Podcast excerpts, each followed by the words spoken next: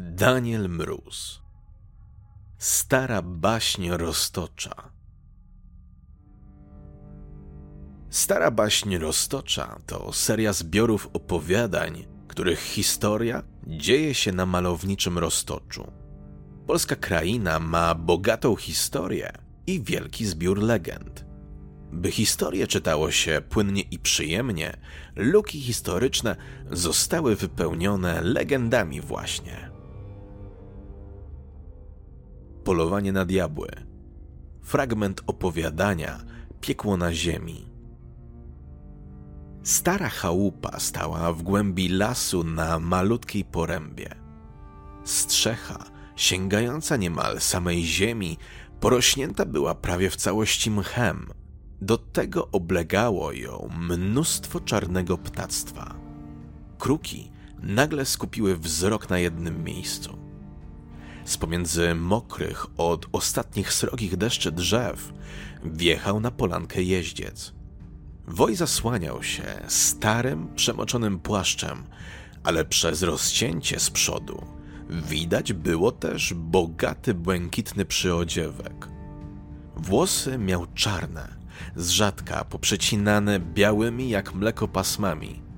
Wojak ostrożnie spojrzał na miecz przypięty do pasa i podjechał żwawiej pod domostwo. Kruki zerwały się w powietrze, łopocąc skrzydłami. Niespodziankę diabeł wziął, pomyślał. Nagle z chaty wyszła zgarbiona kobieta. Na twarzy, w odróżnieniu od przybysza, poznaczona licznymi szramami starości. Tyś to! zawołała skrzykliwym głosem. Przesław czarodziej! Właśniem wróżyć miała! Zamknij się i prowadź do chaty! odparł ostro Przesław. Sprawa jest nagła. Bolesław idzie z odsieczą i Zasławowi. On i jego turni bracia mi nie zagrażają, ale Bolesław... Na samą wzmiankę o potomku tego czarciego piasta ludzie z chałup do lasu uciekają, a wojowie portkami trzęsą. Skały. Wszędzie skały. Piekło na ziemi. Piekło to znamy braci i Zasława zastraż. Pomogą ci. Oni nie słabi. Wówczas Bolesław niegroźny twemu przymierzu z czartami. Skały. Wszędzie skały. Co widzisz? Orszak wspaniały. Ruś graniczna. Groźna. Krzyżuje ci sprawy Zabij człowieka z muszlą! Zabij! Zabij! Zabij!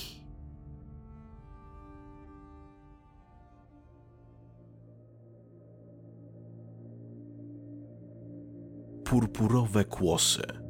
Fragment opowiadania Cierń w oku. Rozdział Bitwa.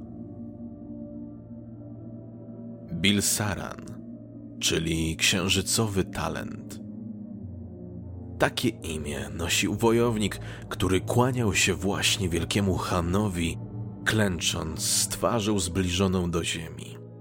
Wielki namiot Temurhana był pełen bogactw i błyskotek, lecz Bilsaran nie odwracał wzroku i nie odzywał się, gdyż czekał na zezwolenie swego pana. Służący Hana z trudem przytargał wielki płócienny worek, będący prezentem od korzącego się wojownika. Rozłożony na swym tronie Temur nakazał opróżnić worek. Sługa jednak nie był w stanie uczynić tego samodzielnie. Han wysłał mu do pomocy tych, którzy kryli się w cieniu. Opróżniono worek. Odgłos dziesiątek odciętych głów wypadających na podłoże przyprawił Temura o szeroki uśmiech. Gdy słudzy skończyli, kopiec czerepów był tak wielki, że zasłonił korzącego się Bilsarana. Przynosisz radość swemu panu, odezwał się Han. Powiedz mi, czy żaden niewierny pies nie będzie w stanie wrócić tego wieczoru do swych dowódców? Tak, panie, ja Pędący jedynie pyłem, opadłem z twych kroków ku zwycięstwu, zmiażdżyłem te marne pchły chcące kąsać twe stopy. Odpowiedział Bilsaran, wciąż przystawiając twarz do ziemi. Wojownik spocił się z przerażenia. Mimo iż naprawdę wytropił i zabił ze swymi ludźmi wszystkich zwiadowców, to myśl o karze za ewentualną porażkę przyprawiała Tatara o gorączkę. Zasługujesz na wielkie wyróżnienie, wojowniku, i wielkie zaszczyty, odparł dostojnie Han. Możesz brać więcej sług i kobiet, niewolników i niewolnic. Dostaniesz dodatkowych, wyszkolonych ludzi. Na me żądanie zmiażdżysz tego półwładcę pół państwa. Twym zadaniem, Bilsaranie, będzie pojmanie na polu bitwy księcia Witolda. Pokażę swym wrogom, czym grozi pycha maluczkich wobec mojej potęgi. Możesz odejść. Bilsaran wycofał się w ukłonie z namiotu. Prostując się, dostrzegł posłańca czekającego na swą kolej. Po wzorach na lamelkowej zbroi zrozumiał, że jest to wysłannik Edgeja, co mogło jedynie znaczyć, że kolejni wspomogą niebawem armię Temura.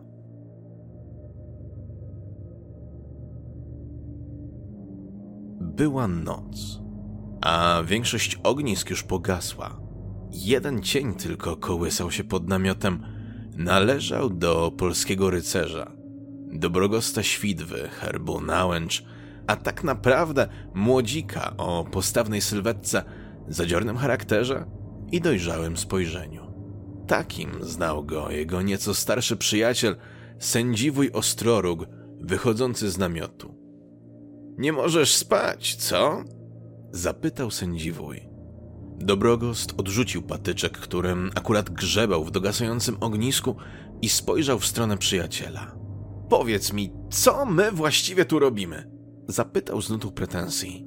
Chodzi ci o rozkaz spytka? To przecież zaszczyt. Mamy być w gwardii samego Witolda.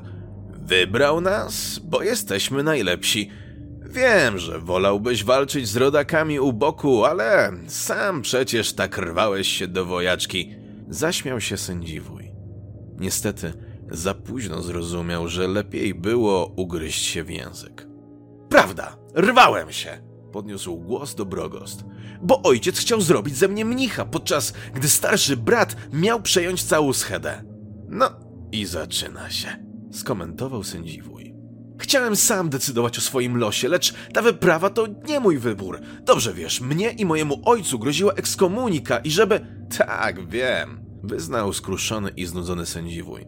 I żeby tego uniknąć, ruszyłeś na wyprawę przeciw wrogom chrześcijaństwa, zyskując tym samym wsparcie wpływowych szlachciców i uratowałeś honor rodziny. Dobrogost dość późno, lecz w końcu zorientował się, że przyjaciel go przedrzeźnia. Był zły. Jednak w końcu uśmiech zagościł na twarzy rycerza. Cicho tam! Ktoś krzyknął. Jop, twoją mać! Dodał ktoś z odleglejszego obozu. Chodź, wyśpij się, powiedział sędziwój, kładąc ramię na barkach przyjaciela. Jutro może trochę powalczymy. Dobrogost przytaknął i uśmiechnął się, lecz w oczach wciąż miał żar własnych opinii, które chciał z siebie wyrzucić. W końcu dodał cicho: Dobrze wiesz, przyjacielu, że zwycięstwo Witolda nie będzie dla korony i Jagiełły czymś dobrym. Litwa stanie się potęgą niezależną od nas. Nie martw się. Jeżeli to cię pocieszy, to Witold jest kiepskim wodzem i na pewno przegramy. Zażartował sędziwój.